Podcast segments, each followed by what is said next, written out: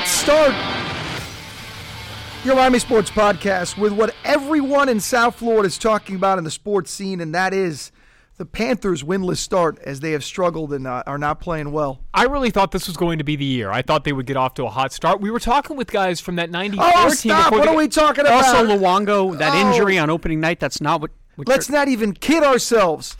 Everyone's talking about the Miami Dolphins. Four and two Miami Dolphins. And the Brocktober that we got on Sunday.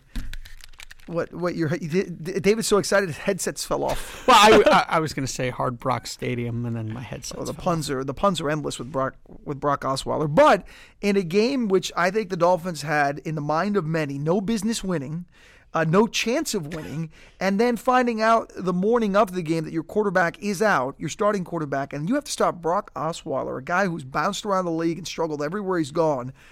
And is a guy that everybody thought was just, oh, this is just an Adam Gase guy that he knows and he's comfortable with, but if he's ever pressed into action, he's going to be terrible. Brock goes out and throws for three hundred plus yards, three touchdowns. Yes, he had two interceptions, I get it, but otherwise really managed the game well, did not get sacked, and somehow they knocked off the what were three and one Bears, and the Dolphins, Clay, are four and two, right at the top of the A F C East, and still in the middle of this playoff picture, despite the fact that they didn't have their quarterback and all these other injuries. I was going to say, when you said that they had no business winning this game, did you mean before the game? Did you mean when Mitch Trubisky threw the touchdown pass that was called back because of offensive pass interference? Uh, or did you mean after the fumble on the one-yard line that became a touchback and after the Bears crossed midfield and decided to settle for that? So there were so many points in this game when the Dolphins could have lost it. Mm-hmm. And and look, I, I think you you do have to give them credit, as we did the first three games, games for being resilient and for for coming back when it really looked like they had no shot to win. But amazingly, a game that they won in dramatic fashion, thirty-one to twenty-eight in overtime, is taking a backseat to this quarterback story. And I, yeah. I thought it was it was so strange how Adam Gase answered the questions about it after the game, how irritated he was to even be answering the questions, mm-hmm. and and I, it that made me wonder exactly why was he irritated about yeah, it. That was odd, you know, and to those who haven't heard it, we have it over at local ten dot com, but I mean, it, we'll, we'll break it down for you. Basically, Gase, when asked by the media after the game about, hey, what's the deal with Ryan, how's his shoulder, what's the injury, simple questions. He wasn't necessarily being pressed on anything that, that, that was groundbreaking, just, hey, how's your quarterback and what's up with him? Gase was like, I, I'm tired of talking about this guy, and that's actually what he called him, this guy. I mean, that would be a starting quarterback, David. I don't understand why there is such this sense of, I don't know, defensiveness that he has over, hey, how's your starting quarterback, which, by the way, is the most important thing for any N F L team. This is a, a philosophical approach I have to life. It's very simple. I don't know if I've ever said this to you, Clay, but this is just something I think about. The truth is simple. A lie is complicated. So the truth is, hey, coach, how's your starting quarterback? The truth could be, we don't know. The truth could be, it's very serious. The truth could be, we're waiting to hear back from a doctor. The truth could be, this just hit me this morning. It could be a million things. A lie is, ah, HIPAA. You know, when you start yelling about Florida law related to injuries, which it's true. If you do give away, medical information is private in the state of Florida. That is a fact. But and it does Gase, apply. It does apply in the N F L. This is correct. What What's so strange about it is Gase's reaction is drawing so much more attention to the matter, because I I think any fan, any reasonable fan, even a fan who just turned on the T V at one o'clock to watch the Dolphins game and went, hey, where's Ryan Tannehill? That's that's the number one. That's the first question that any fan has on their I'll mind. I'll tell you what, Calvin so, Hughes, our anchor Calvin Hughes, uh, asked me right away. He's like, hey, what's up with Ryan Tannehill? Because he had been following the news this weekend. And I told him, I said, oh, yeah, he, he came up. His shoulder's been bothering him for a few weeks, and, and he's not playing. So it's, it's a very simple, straightforward question. Adam Gase had to know his starting quarterback was out, didn't play in a game. What happened to him? It was not asked in an antagonistic way. It was not asked in a sarcastic way. It was a media pressing. It was, and it, it was yeah. It was just like, hey, what what's the story? What happened to him? And to, oh, this guy, and he was just so mad about it. It was so bizarre, and it, it just. I mean, I don't know how you guys feel, but I feel differently about how hurt I suspect he might be based on that answer than before that answer. Before that answer, I was like, okay, well, maybe he, you know, gave it a go and his shoulder was sore. After that answer, I'm like, something's something feels like it could be going on. I'm not going to speculate, but yeah. Sure feels like it, right? I'm not a doctor. I don't play well on T V. I don't play well on a podcast, but I will say this, Clay, and we talked about it right after the game when we were doing our Facebook hit, is that he had the injury three weeks ago, re-aggravated against Cincinnati last week, came into practice this week, and then had to be limited because per Gase, it got worse as the week went on to the point where he woke up on Sunday, went out there, and couldn't go. That doesn't sound like a shoulder that's improving to me when the injury originally happened three weeks ago. And, and throwing shoulders when they get hurt don't typically get better without some sort of rest treatment plan. Right, yeah. right. And, and, you know, we don't want to talk about operations, whatever, but something needs to be done in order to get it better. And, and Duke, I want to go back to, to what you just said about how Adam Gase answered the question and how it changed how you how serious you thought the injury might be.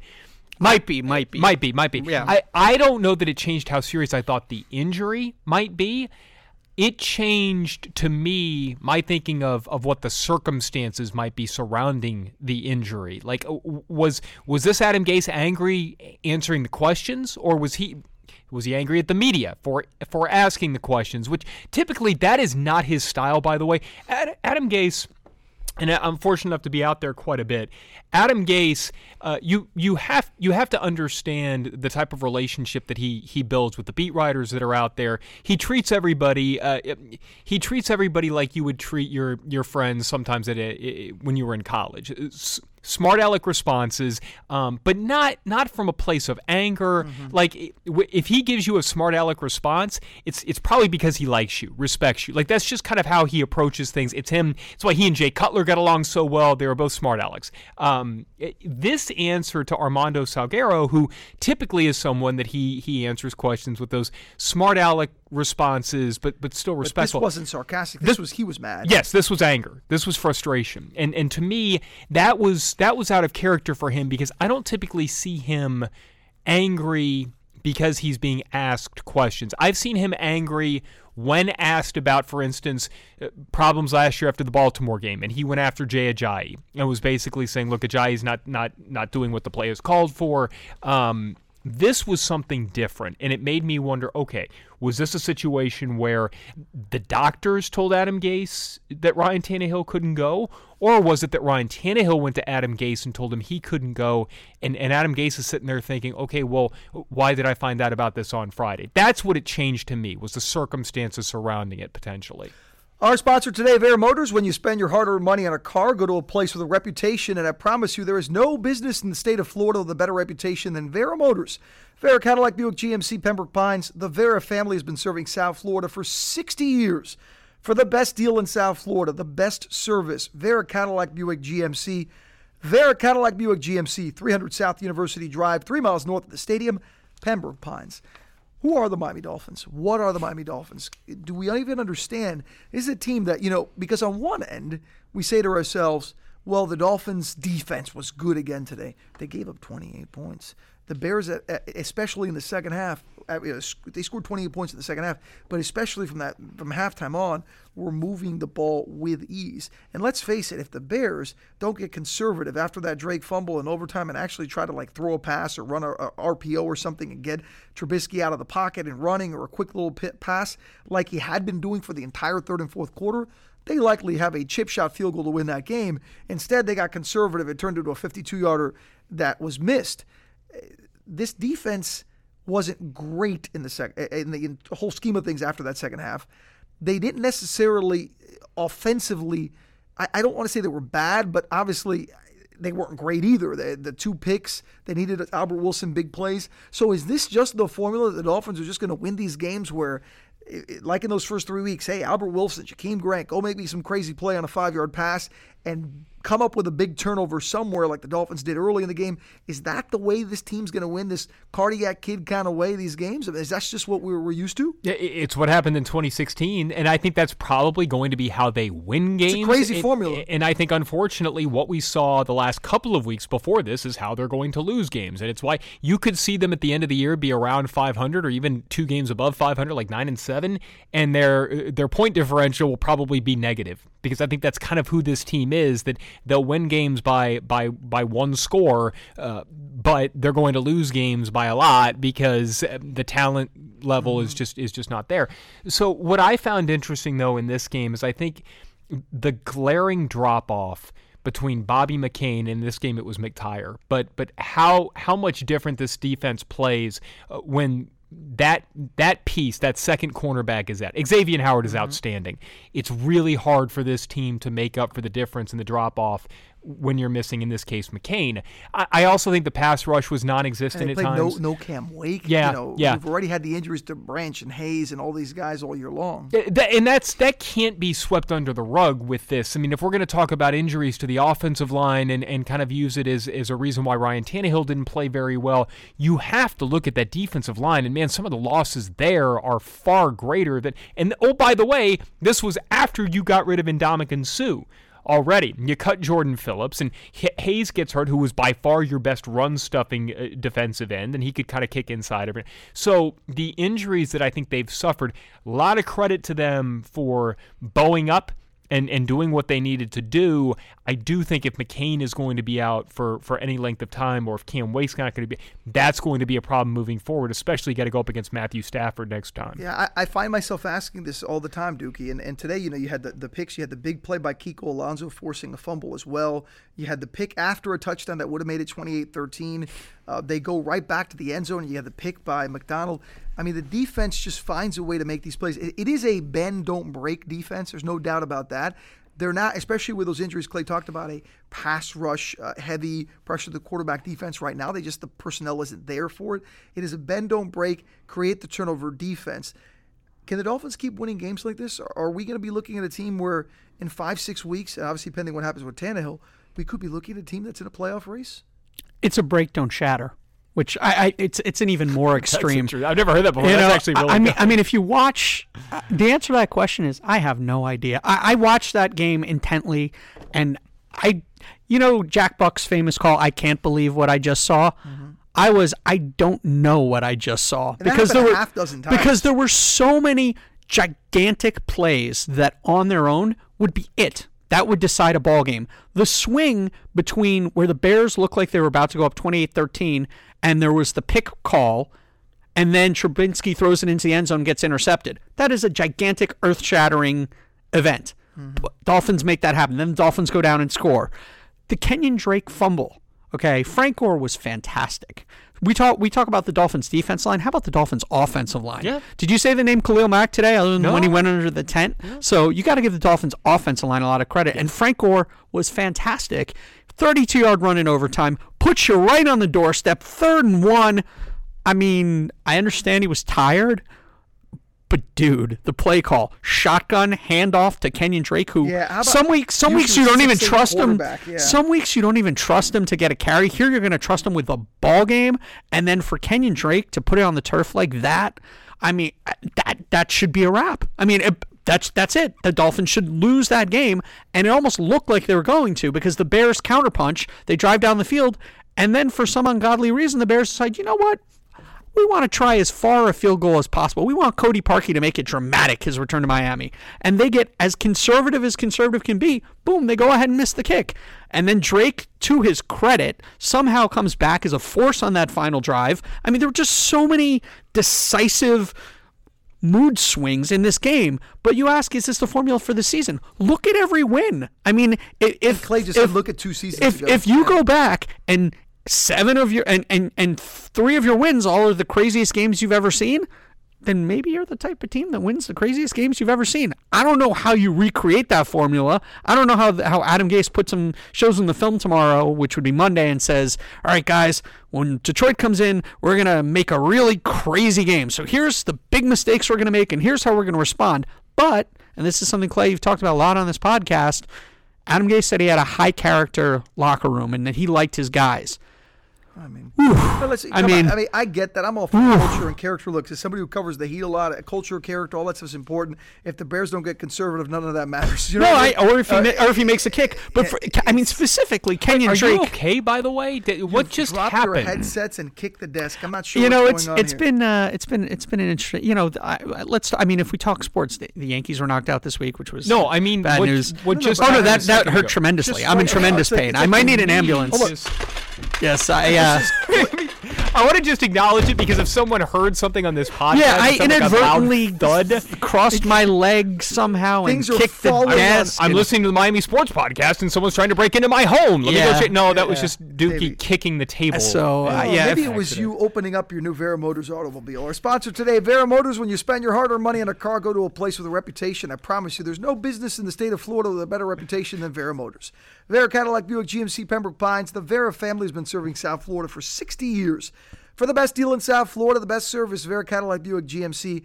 Vera Cadillac, Buick, G M C, three hundred South University Drive, three miles north of the stadium, Pembroke Pines. How do we go from Tannehill's injury to me getting an injury? I, I, I, that I was... think there's some sort of karma there. Uh, real quick, Will, because going back to your question about winning these games, and you mentioned I, I mentioned point differential a couple years years ago because I just wanted to double check this. The Dolphins finished at ten and six with a minus seventeen point differential. They were four games over five hundred and negative seventeen in they're, point by the way, differential. They're negative fifteen right now. They're minus fifteen in point differential. And they're four and two. Yeah. And and yes, you give them credit for eking out wins. I just think ultimately, if we're talking about the state of the franchise, I think that speaks more to where the talent level is on this team. Can I let, let I'm going to kind of bring it all together as we get to the last portion of the podcast this week, and And, and you know, we look ahead and we talk about the four and two team. We also look at a Hurricanes team that, that lost a brutal game at Virginia. We have two situations that could be called quarterback controversies. Are they? Who should be starting? Are we making too much of this? Or is there legitimately controversy here with the two main football teams that we follow in this town? The Hurricanes have a quarterback controversy because Mark Richt made it one. And look, I know Nkosi Perry was not playing well in that ball game at Virginia. He hasn't played well. To, he was thirteen of thirty-two against Florida State. Nkosi Perry has not looked good. Guys. No, and that's that's fair. I think the issue that I have with this is you know your young quarterback is going to take some lumps. Mm-hmm. And I said this back when he started the North Carolina game. I said I looked at the schedule and I liked the progression because you start off with a relatively easy game at home, a North Carolina team that can't get out of its own way. And so Perry was able to make a couple of mistakes, still win, hopefully learn from it. The next game was Florida State. Rivalry game, but a team who was struggling. You have that game at home, though. So if things are going wrong, then you can lean on that crowd a little bit, lean on the momentum, and then find a way to win. This was the one that I really liked to see what he was all about because you're going on the road, not a really hostile environment because because all those tailgaters, they go out and they, they drink wine at halftime at U V A. They have wine and cheese and they don't come back. But at least you're on the road. You can't lean on the crowd. Problem is that that Richt didn't really allow him a chance to work through all of that. And I think if you have a young quarterback, if you want to figure out by the end of this year what you've got with Nkosi Perry, because look, Malik Rosier isn't going to be here. So you need to figure out what your quarterback yeah. situation is going to be. Even if you lose this game to Virginia, which they did, which but even if did, you yeah. even if you lose this game with Nkosi Perry, I don't see Virginia being the team that wins the Coastal. And maybe they will because the Coastal is just dreadful. But use that loss, so to speak, but use that game at Charlottesville as a teaching moment for Nkosi Perry. Let him lose a game. And I'm not saying you want him to lose a game, but let him learn. And instead, you pull him out of the game. You hurt his confidence. You, I get what he was trying to do in winning the game because Perry was playing poorly, but I think you got to lean on that young quarterback. Let him learn. Let him make some mistakes, and this would have been the perfect opportunity to let him try to work through it again. It's the right answer. You're right. I mean, it, look, if you're going to really look at this big picture, this wasn't like last year where the Canes were an undefeated team, and he ended up, by the way, pulling Malik in, in that game against Pitt that they mm-hmm. ended up losing. But this wasn't like the last year we had a top ten team. You had a team that had already lost. You had a team that had already made a decision to go with a different quarterback. So why not stick with that quarterback? You're absolutely right. But as I was watching the game yesterday, I was looking at, or on Saturday, I was looking at it as a cumulative thing. Nkosi Perry, since taking over the starting job, has looked really inconsistent to me, which you would expect from a young guy. But at times, the inconsistency, I think, hasn't come from a talent issue. It's come from a, I don't know if he's very comfortable with the system issue. I don't think Mark Richt has comfort with Perry to expand past just a handful of plays. And when those plays work, you see the athletic ability. In the comeback, he did throw four touchdowns against Florida State. I mentioned that thirteen for thirty-two, but he had four touchdowns, had a couple money throws that we talked about last week on the pod. You mentioned North Carolina as well. When he made a mistake, he bounced back.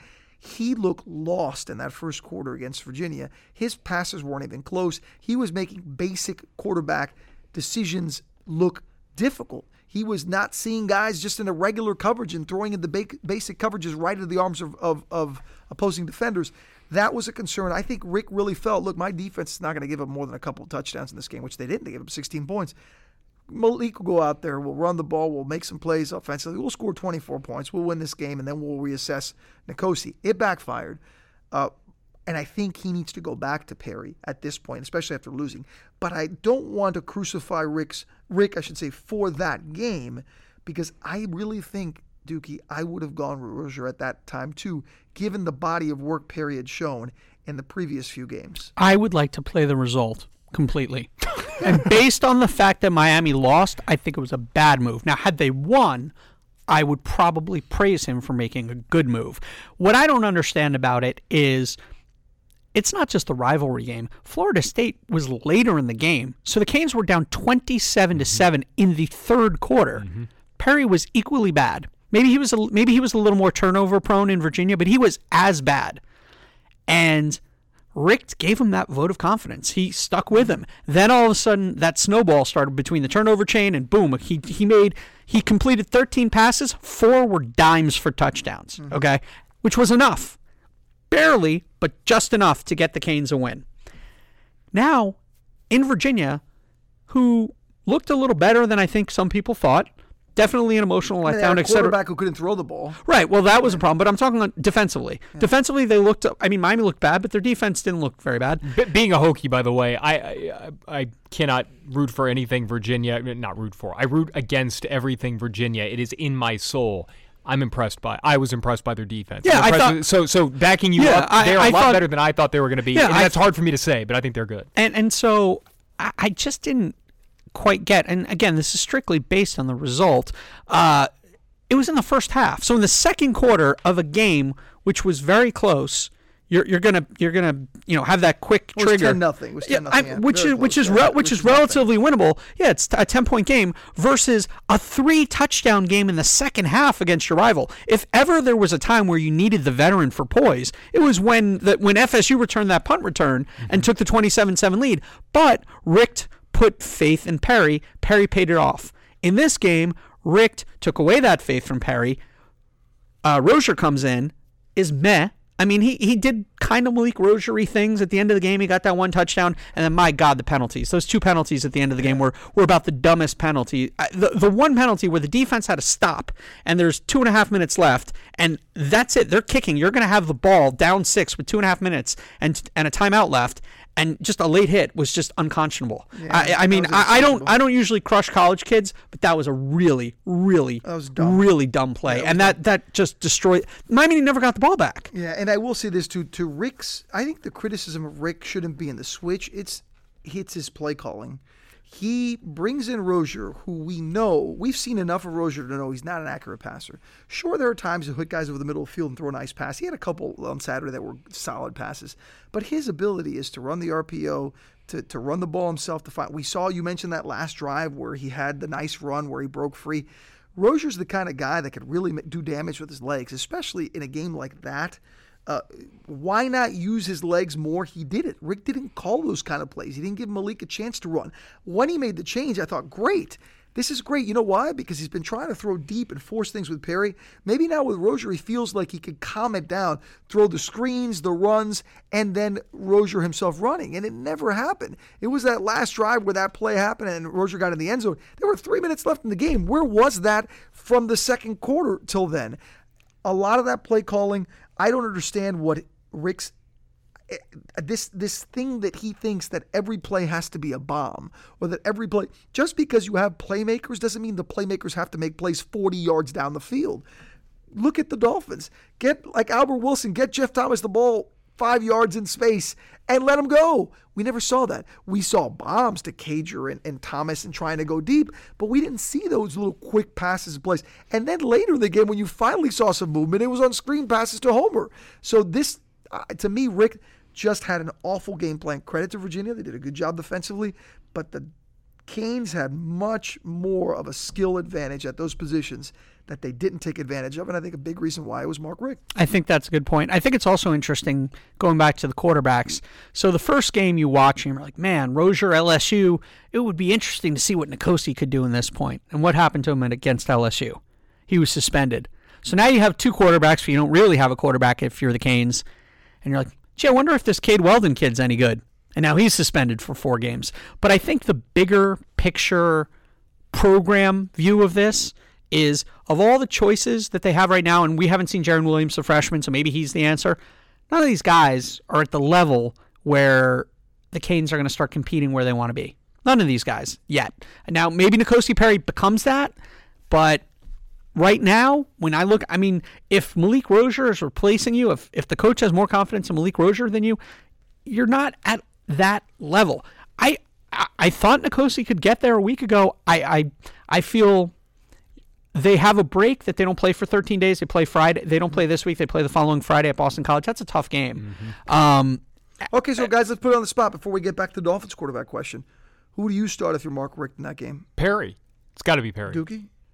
Yeah, I would start Perry. I, I, I just I would too. Real quick before we move, I, I want to go back to your point about the play calling.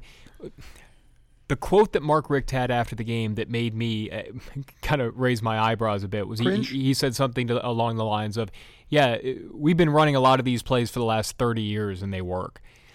Man, I, I just I, I get where he was going with that.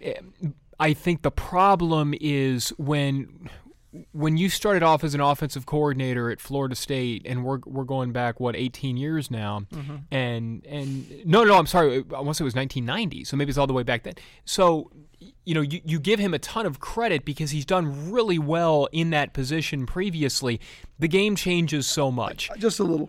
Over a thirty-year span. But yeah. Also, if people are criticizing you for being unimaginative, right? The good exactly. defense is yes. not. I ran the old, yes. I ran the old four horsemen if, play if, that we yes. ran in eighteen hundreds. If, if I have a good show, I'm not telling. A bad show, I'm not telling people. Listen, when I first started in nineteen ninety-nine, I had a great show. I know what so, I'm doing. Yeah, we've yeah. been running the exact same f- show for the last twenty years. Like it's, you, you gotta. Well, and look, how often are we challenged in in our uh, in our line of work? And and it's something that I think we all embrace, we all enjoy. But hey, uh, be innovative. You know that that's one of the biggest challenges. Or just do something different. Yeah. Do something different. Do something new. Uh, get with get with the times, right? I, I mean, you see us. Use we're doing personnel. a podcast. Use your personnel. If right, you're doing, doing a podcast and people are are paying Paying close attention, kick your knee right up against the table. Clearly that worked, but injury.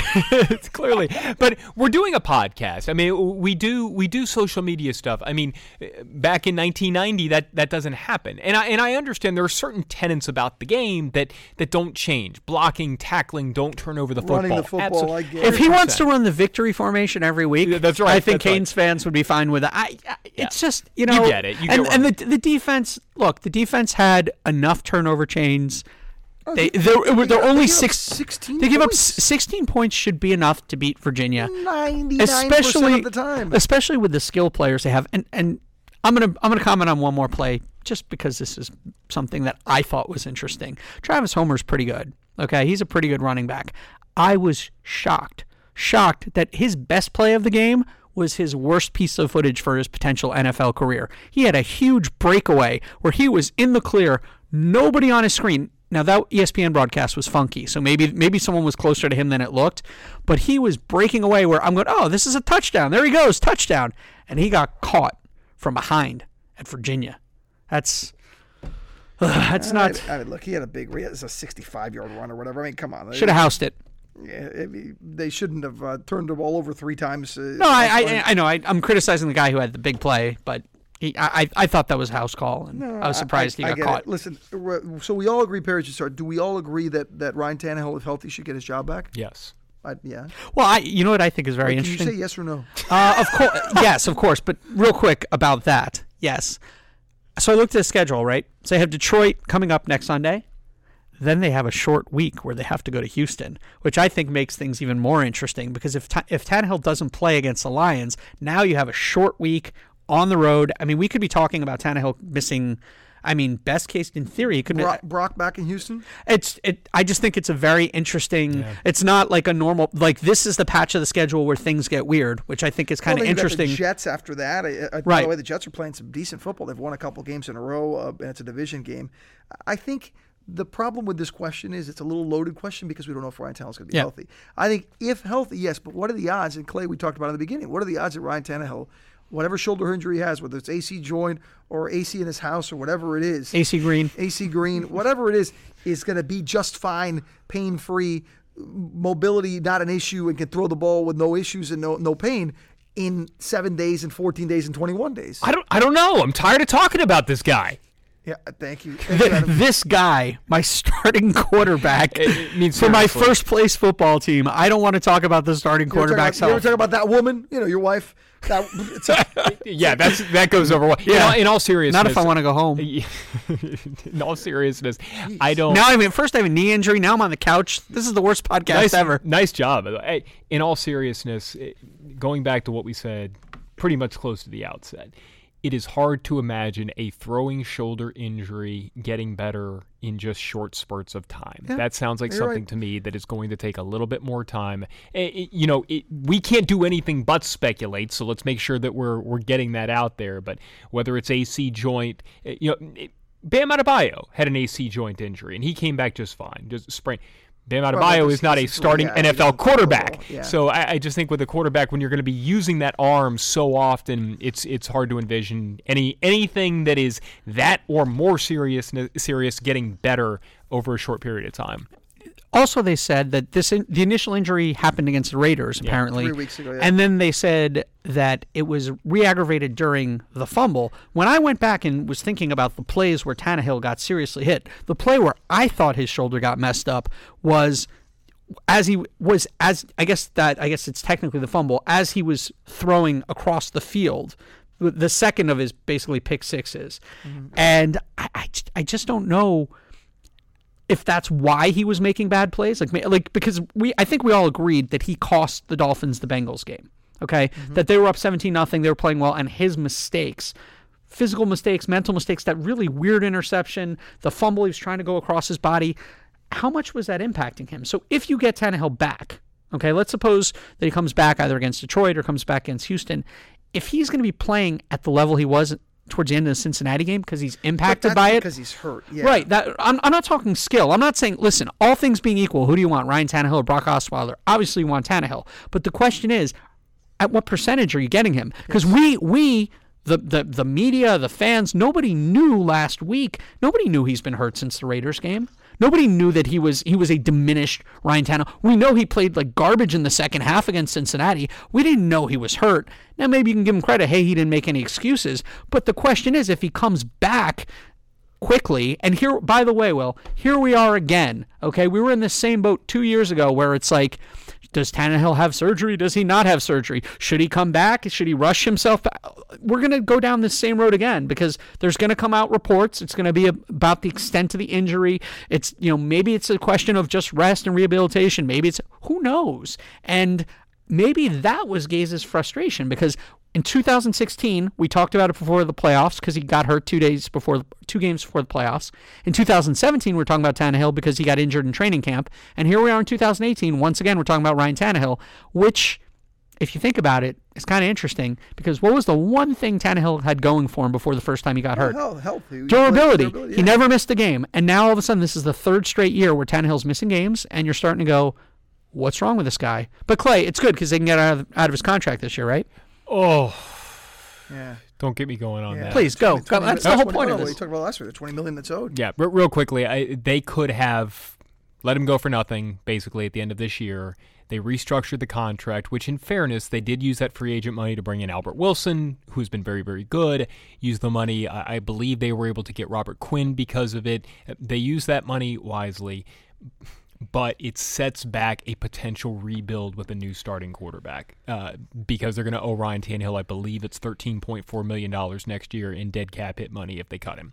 So that's that is the. Is it only next year? Is it a one-time yeah, deal? Yeah, yeah, yeah. yeah. So, so for thirteen million dollars, get out of my life. Yeah, yeah, but that's a cap hit. That's cap. Not thirteen million dollars. That's thirteen million dollars on the cap. That's yeah. the problem. Yeah. So that's it, the issue. The, the it, it, it's counterintuitive, uh, but when you convert money to a signing bonus, um, it, it, you would think that, all right, so Tannehill's getting all that money up front because signing bonus, because that's what they did with this. Um, but but what that really does for cap purposes is it spreads it out. So whatever they convert gets spread out to the rest of the deal, which in this case, it, I, I want to say it was three more years.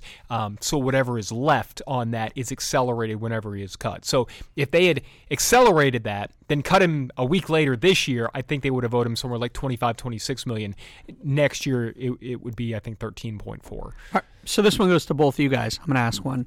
Does what happened today with Ryan Tannehill, all of it, the fact that he didn't play at the last minute, the fact that Gase had the reaction that he had, the fact that we don't know what the heck's wrong with him, the fact that this is now the third straight year we're sitting here talking about Ryan Tannehill injuries, does this exacerbate what we've been talking about for months and months and months and months, that the Dolphins should have in some capacity found a better quarterback behind him to push him? Yes. Yeah, yes. Yeah, yeah, and I think, yes, and and, and this is not tooting well, our we, own we horns. We thought that in May. Right, and that's what I was going to say. Oh, this I, no, not, this, isn't, this isn't looking for a victory lap. Right, this is right. just sort of reiterating that this is the pro- – this is – because this, the, you know, the, the, the – this isn't a team problem. This is a franchise problem. It, Will, you just yes. got back from a Giants game. If your quarterback ain't right, your franchise ain't right. No, it's and that's the, the bottom line. I mean, we, we all said, look, Ryan Tannehill's going to be starting quarterback for the Dolphins this year. That was clear, but – why not bring in a young guy to groom and in, in an emergency like this, bring him in, and then also groom for the future? It was a mistake. It well, was absolutely a mistake. It's been a mistake for a few years now. And I'm glad you brought up the Giants, because this is something where I think you say something like this and, and uh,